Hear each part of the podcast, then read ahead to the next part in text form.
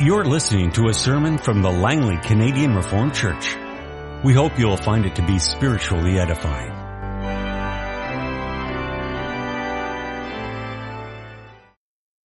Let us open our Bibles together. We turn this afternoon to the letter of Paul to the church at Rome. We'll read the first 11 verses of Romans 5 and the first 11 of Romans 6. There the apostle Paul writes, under the guidance of the Holy Spirit, therefore since we have been justified through faith, we have peace with God through our Lord Jesus Christ, through whom we have gained access by faith into this grace in which we now stand. And we rejoice in the hope of the glory of God.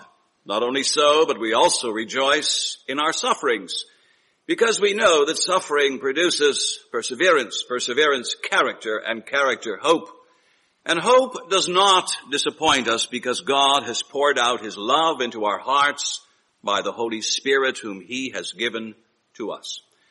You see, at just the right time when we were still powerless, Christ died for the ungodly. Very rarely will anyone die for a righteous man, though for a good man someone might possibly dare to die. But God demonstrates His own love for us in this. While we were still sinners, Christ died for us. Since we have now been justified by His blood, how much more shall we be saved from God's wrath through Him? For if, when we were God's enemies, we were reconciled to Him through the death of His Son, how much more? having been reconciled, shall we be saved through his life. Not only is this so, but we also rejoice in God through our Lord Jesus Christ, through whom we have now received reconciliation. And then we turn to the next chapter, chapter 6, verse 1. What shall we say then? Shall we go on sinning so that grace may increase? By no means. We died to sin. How can we live in it any longer? Or don't you know that all of us who were baptized into Christ Jesus were baptized into his death? We were therefore buried with him through baptism into death in order that just as Christ was raised from the dead to the glory of the Father, we too may live a new life. If we have been united with him like this in his death, we will certainly also be united with him in his resurrection. For we know that our old self was crucified with him so that the body of sin might be done away with, that we should no longer be slaves to sin. Because anyone who has died has been freed from sin. Now if we died with Christ, we believe that we will also live with him. For we know that since Christ was raised from the dead, he cannot die again. Death no longer has mastery over him. The death he died, he died to sin once for all, but the life he lives, he lives to God. In the same way, count yourselves dead to sin, but alive to God in Christ Jesus. Therefore do not let sin reign in your mortal bodies so that you obey its evil desires. Do not offer the parts of your body to sin as instruments of wickedness, but rather offer yourselves to God as those who have been brought from death to life and offer the parts of your body to him as instruments of righteousness. For sin shall not be your master, because you are not under law, but under grace. We turn this afternoon to Lord's Day 10 of the Heidelberg Catechism. Last Sunday we dealt with what it means that God is the great creator father this time we will go on to deal with God's providence, the continued rule and reign of God over our lives. Lord's Day 10, what do you understand by the providence of God? God's providence is His almighty and ever-present power, whereby as with His hand He still upholds heaven and earth and all creatures, and so governs them. that leaf and blade, rain and drought, fruitful and barren years, food and drink, health and sickness, riches and poverty. Indeed, all things come to us, not by chance, but by His fatherly hand. What does it benefit us to know that God has created all things and still upholds them by His providence? We can be patient in adversity, thankful in prosperity, and with a view to the future, we can have a firm confidence in our faithful God and Father that no creature shall separate us from his love. For all creatures are so completely in his hand that without his will they cannot so much as move. Beloved congregation of our Lord and our Savior Jesus Christ, little things, life is full of little things. Getting up in the morning, dressing yourself, eating breakfast, going off to work or off to school, or otherwise staying home and working there. It's also ordinary and so routine.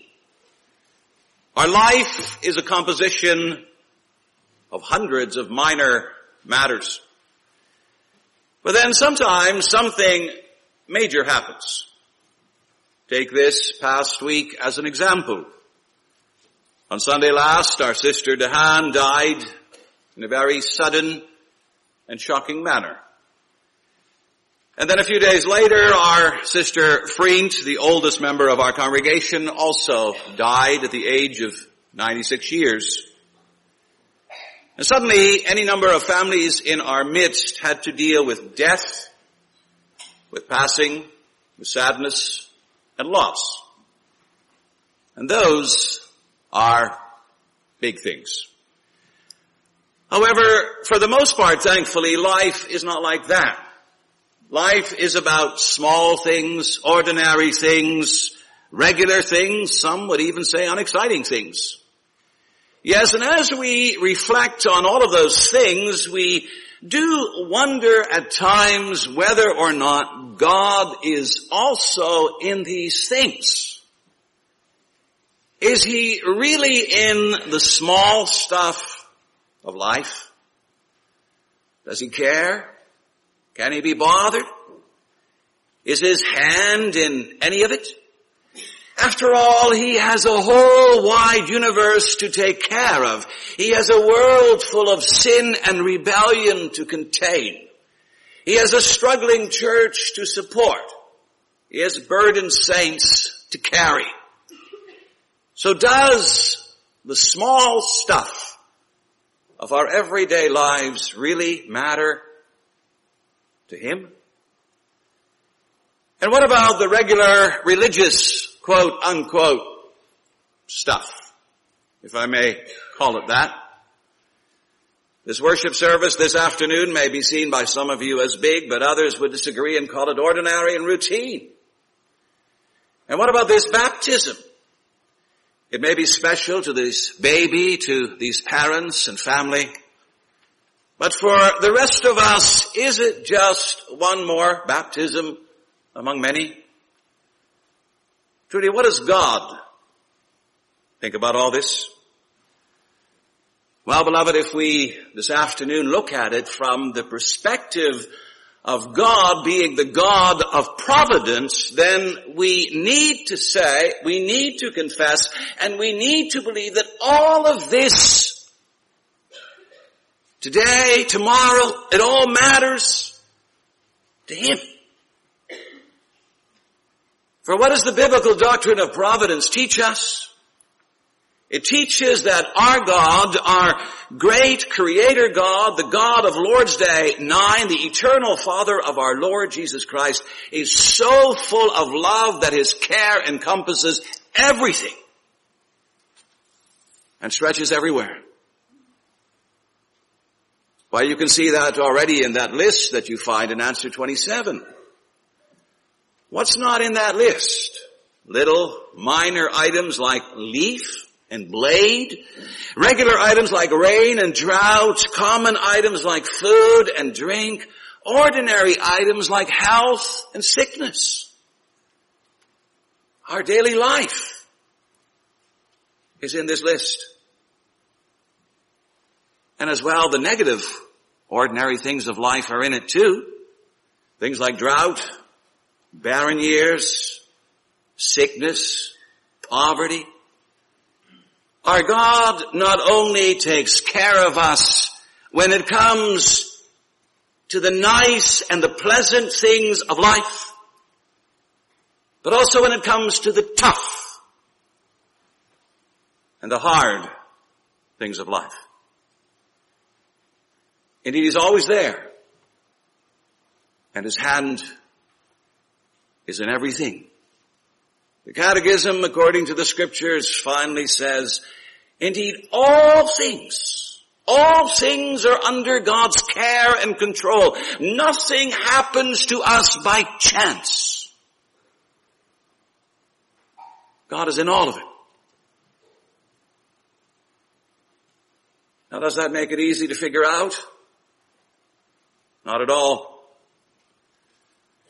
I think, for example, why is it that so many young people have died in Carman, Manitoba over the last number of years? Why does a typhoon ravage Burma or Myanmar? Why does an earthquake take 100,000 lives in China? Indeed, why does God allow disasters to happen? And of course, we can always point to sin and to the fall into sin, and we can remind ourselves that we live in a broken world which really needs fixing very badly. We can also remind ourselves that we live in a rebellious world, a world that so often ignores, blasphemes, and insults God. Indeed, there are ample reasons to point out as to why this world is so full of sadness. But still, don't you sense that the ultimate reason as to why God allows it, permits it, even sends it, is beyond us? We just do not know everything about why God runs this world the way that He runs it. There's mystery here. Something that transcends us. There's a lot that we just don't know. And yet, that shouldn't intimidate us, nor should it necessarily discourage us. No, it should compel us to wrestle with the providence of God, to dig deeper and to seek to learn. To learn about providence and to learn from providence. And as a result, we do not give up on this doctrine. We don't hold up our hands and say, who knows? Who cares? No, this afternoon we want to look for its benefits, for its blessings. For in addition to its questions, there are many. So I preached to you this afternoon on the theme, the profit of providence. We're going to see that in times of adversity, the profit is steadfastness or patience. In times of prosperity, the profit or the benefit is thankfulness. In times of eternity, the benefit is hopefulness or confidence. Well, beloved, if you want to know about the benefit or the profit of God's providence, then you need to look very closely at answer 28. And, and there you find a marvelous distillation of all kinds of scriptural data and insights. And why you can say that the authors of the Heidelberger have taken the subject of providence in hand and they have searched from one end of the scriptures to the other in order to gain the necessary wisdom and insight. And in the process, they have saved you and I from a lot of time, a lot of reading, and a lot of mental exertion. And as well, they have produced a wonderful summary and a most comforting answer. And what's the first part of that summary or of that answer? Well, it is this, that when it comes to God's rule and reign over the, all things, the first thing that believers need to learn is to be patient in adversity. Or to be steadfast in stressful times.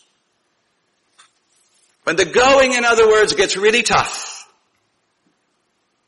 the faithful are called to bear up, to be long suffering, to take the punches, to keep their cool,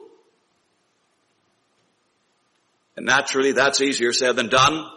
Well, let's face it, when adversity strikes, the normal human reaction is to get impatient, to lash out, to blow up, to perhaps even vent one's spleen. And that's what many people do. In the midst of adversity, they lose it. They just cannot cope when things go wrong in their life. Now such a reaction should not be greeted with scorn on our part. It's not so that Christians are a superior breed or a breed apart. And neither is it so that Christians never lose it. We need to empathize with the struggle of other believers uh, and we need to emphasize as well with the struggles of the children of this world. But nevertheless, at the same time, we must never forget that we are children of the Heavenly Father. In the midst of pain and suffering, we need to remember our identity, our adoption, and thus find our bearings. We need to remind ourselves of who we are who was there for us. What we've been given. Think of this, this baptism. We're covenant children. God, the triune God is there for us every day. And what have we not been given in terms of forgiveness and salvation? And all the rest of God's beautiful gifts. We need to find, beloved, in other words, our rest and our confidence and certainty in the knowledge that it is our Father who rules and who reigns, who ordains and works out everything ultimately for our good. I said ultimately. It may not happen right away, but it will. In the end, it surely will. And if you want proof of that, well, you can turn almost anywhere in the scriptures this afternoon. Let's look, for example, briefly at, at Daniel. You ever thought about Daniel? A man in tough straits. He's captured in Israel, carted off to Babylon. There he's forced to serve in the Babylonian court, trained for three years, put to severe test. And thereafter he and the other wise men in Babylon are about to be put to death for failing to tell the king his dream. And then he's compelled to put his life in danger again by interpreting a disastrous dream that King Belshazzar had. And finally, yet another king by the name of Darius throws him into a den full of lions and his enemies expect that he will be eaten before breakfast. So what do we have here? We have here a man whose life is repeatedly threatened we have here a man who is little more than a glorified slave and who is forced to serve one king after another. We have here a man who is constantly being watched and tried and tested. Talk about a life filled with tension and uncertainty. And talk about a man who in a way we would say has a right to complain. Most people would long ago have rebelled against all of these burdens and, and fired off a few questions in the direction of the Lord. And they would have come up with many whys and perhaps even a few no's. And what about throwing some bitterness, gall, and sourness into the mix as well?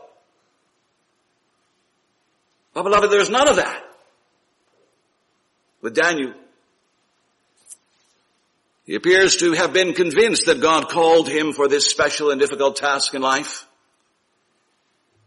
And indeed, he accepts it and through it all he shows that his devotion to the Lord never slackens. Daniel knows how to serve the Lord in adversity. He knows how to serve Him without a big mouth, without a huge ego, without a host of hesitations, complaints, and refusals. Daniel knows something about being steadfast no matter what. And the secret? The secret, beloved, is in the praying. But Daniel is always and also a man of prayer. He prays to God in the midst of all of his struggles. And he asks God for wisdom, for insight, for courage, for patience. And God gives it.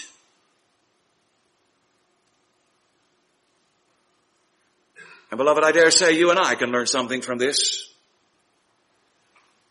For one thing is sure in this life, and that is that for you and I, there will be times of testing. Scripture talks about times of discipline. For example, in the letter to the Hebrews, does it not say, for what son is not disciplined by his father? And if you are not disciplined, and everyone undergoes discipline, then you are illegitimate children and not true sons. God disciplines us for our good, that we may share in his holiness. That's like saying adversity will come. You better count on it. You even need it. But of course the big question is how will you handle it? Will you give a worldly response to it? Will it make you mad? Will it turn you bitter? Or will it make you into a better person, a wiser believer, a more mature servant? The first profit of providence is that adversity has a way of making God's people grow in the Lord. It has the ability to produce in all of us a harvest of patience and steadfastness. If we clothe our lives in prayer to God. But then beloved, if the first profit of providence comes in the form of increased wisdom and patience, the second profit, it says here, has to do with thankfulness. And in that connection, you might think, well, this is an easy one. Learning to be patient in adversity, that's tough. But learning to be thankful in prosperity is a piece of cake. It's just so easy. At least that's what we assume. But our assumptions sometimes be so wrong. And here they truly are. And I can prove it Turn, for example, to Luke chapter 17. There you have an account of one of the miracles that the Lord Jesus performed. It has to do with ten lepers and probably the children in our midst will be familiar with it. And if not, the story goes something like this. The Lord Jesus is busy in his ministry. He's going toward Jerusalem, it says, and he's on the border between Samaria and Galilee. And he enters there into a certain village and he is met by ten lepers. And leprosy, as you may know, was probably the disease that was most dreaded in those days. Today, we reserve our greatest fears for cancer. Long ago, it was leprosy that was most feared. And why was it most feared? Well, in the first place, it attacked your extremities like your fingers and your toes so that you would lose all sense of feeling and pain. And now as much as we may hate pain, think about it. We need pain. We need the ability to experience pain, for example, to protect ourselves from things like fire and flame, from danger and injury. In the second place, this disease would eat away at your flesh, causing it to become inflamed, to fester, to die, and finally to fall off. Leprosy and disfigurement go hand in hand. Imagine yourself for a moment without your toes, without your fingers, without your ears, or without your nose. In the third place, leprosy turned you into a social outcast. It was deemed to be contagious and it placed you outside of the human community and it meant that no one would get near you, that people would call you names, they would throw stones at you, tell you to get lost. So it's a terrible disease. It's a kind of double disease. It ravages your body and it isolates your life. Well, in this story, there are ten of these pathetic fellows. They see Jesus coming from a distance and they shout at him as necessary from a distance. And they beg him for pity or for mercy. What does Jesus do? Read the story. He does nothing. He doesn't go up to them talk to them, touch them, tell them they have to jump through the following hoops in order to get healed. No, all he does is he tells them to go to the priests. And I'm sure that that caused a real debate among them. For in those days you only went to the priests as a leper if you were convinced that you were already healed. And then the priest would examine you and, and decide whether or not you really truly were healed. Maybe he put you in isolation for a while. You know the routine. But why should these lepers bother to go to the priest? They still have leprosy. What a waste of time. Why go to the priest when you are still covered with sores from the top of your head to the bottom of your feet? Nevertheless, in the end, it appears they went. I suspect they went out of sheer and utter desperation. Why not go? What is there for us to lose? We're already dead men walking. And so they went. They followed the instruction of Jesus, grudgingly, grumbling, no doubt. They followed it. And then it says, very simply, as they went towards the priests, they were healed. In other words, on the way to the priests, they were healed. How could that be? How could that happen? Who's ever heard of such a thing? Since when is simply going to the priest a cure for leprosy? There's only one answer. And it has to be with Jesus. It must be Him. It must be His Word that did it. It must be His power that healed them even from a distance. There isn't any other explanation. Well, what happened next? Not much.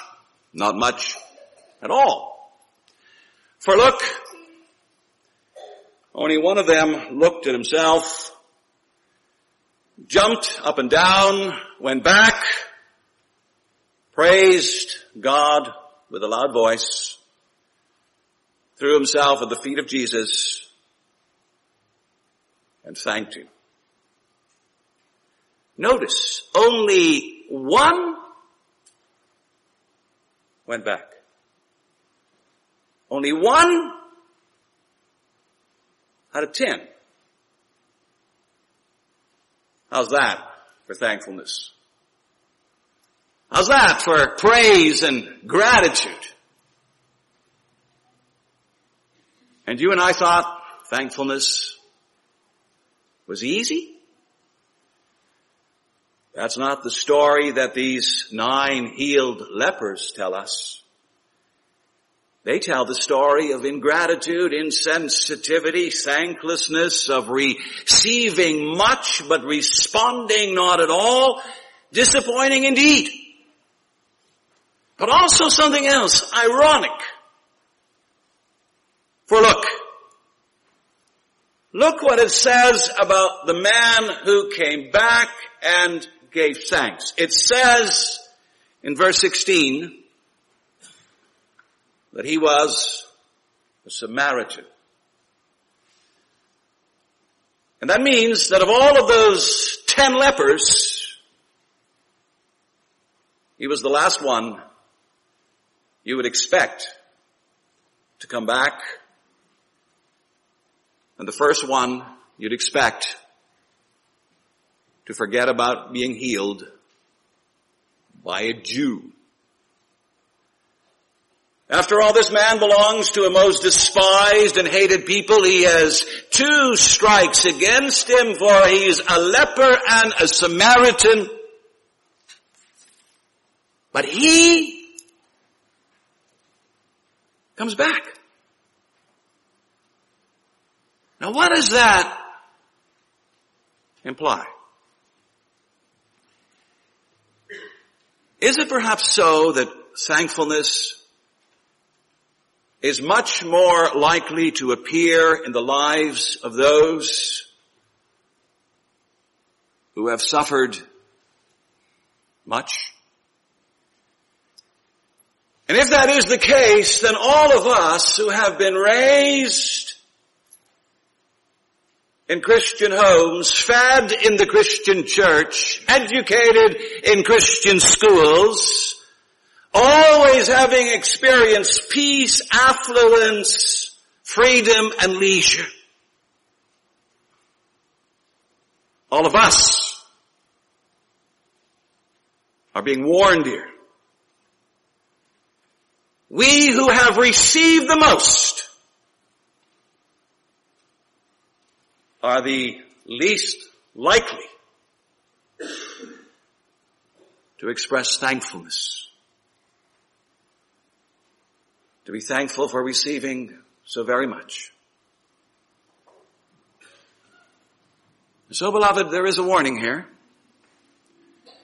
There's a second great profit to providence but while it may be reckoned by us as the easiest, it may in the end prove to be the hardest. And yet in spite of that, don't let it discourage you. But rather may it be an extra incentive for you an extra incentive to say to yourself, in, in the face of all of my blessings and all that I have received in this life, I am going to cultivate a thankful heart and a grateful spirit.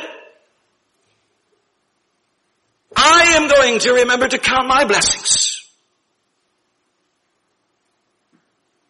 And with the help of God, I'm not going to ignore being thankful in the midst of great prosperity and great blessing. And so beloved, there is adversity. There is prosperity and there's one more thing, briefly. It leaves us with the future, the days to come, or with eternity if you will. So what profitable thing does the providence of God teach us with respect to the future? Well here the catechism reflecting what the scripture teaches says the profit has to do with confidence, with hope and hopefulness. And if you want an illustration for that, we can go right away to Romans 8. And, and, most of you, I think, are familiar with it. There you, you find Paul speaking in the most upbeat of terms. He says, for I'm convinced that neither death nor life, neither angels nor demons, neither the present nor the future, nor any powers, nor height nor depth, nor anything else in all of creation will be able to separate us from the love of God that is in Christ Jesus our Lord. You see, Paul looks at the future. And the future for him isn't very bright. But still he is just so filled with conviction and certainty. He's absolutely sure that no matter what comes down the freeway, he has nothing to fear. And why? Well, because he says nothing and no one and not anything can separate us from the love that is in Christ Jesus our Lord. Christ will see me through to the end. Christ will cause me to triumph. Christ will bring me to glory. Christ will turn me into a super conqueror. And because Christ will do all of this, why should I live in fear? Why should I dabble in superstition? Why should I live timidly? So beloved, there's the third great profit of providence. It's knowing that your future in Christ is secure. It's the awareness that everything in this life may be against me, but if Christ is for me, then I shall prevail. What a great and a sure hope we have. What a great and sure hope these parents have as they raise their daughter in the fear of the Lord. What a great and sure hope we all have as we walk toward the future in the fear of the Lord. Beloved, this is a difficult doctrine, but it's not without profit galore. Profit in terms of steadfastness, in terms of thankfulness, in terms of hopefulness. Go out, live it in the strength that God provides. Amen. This has been a sermon from the Langley Canadian Reformed Church. For more information, please visit us on the web at www.langleycanrc.org.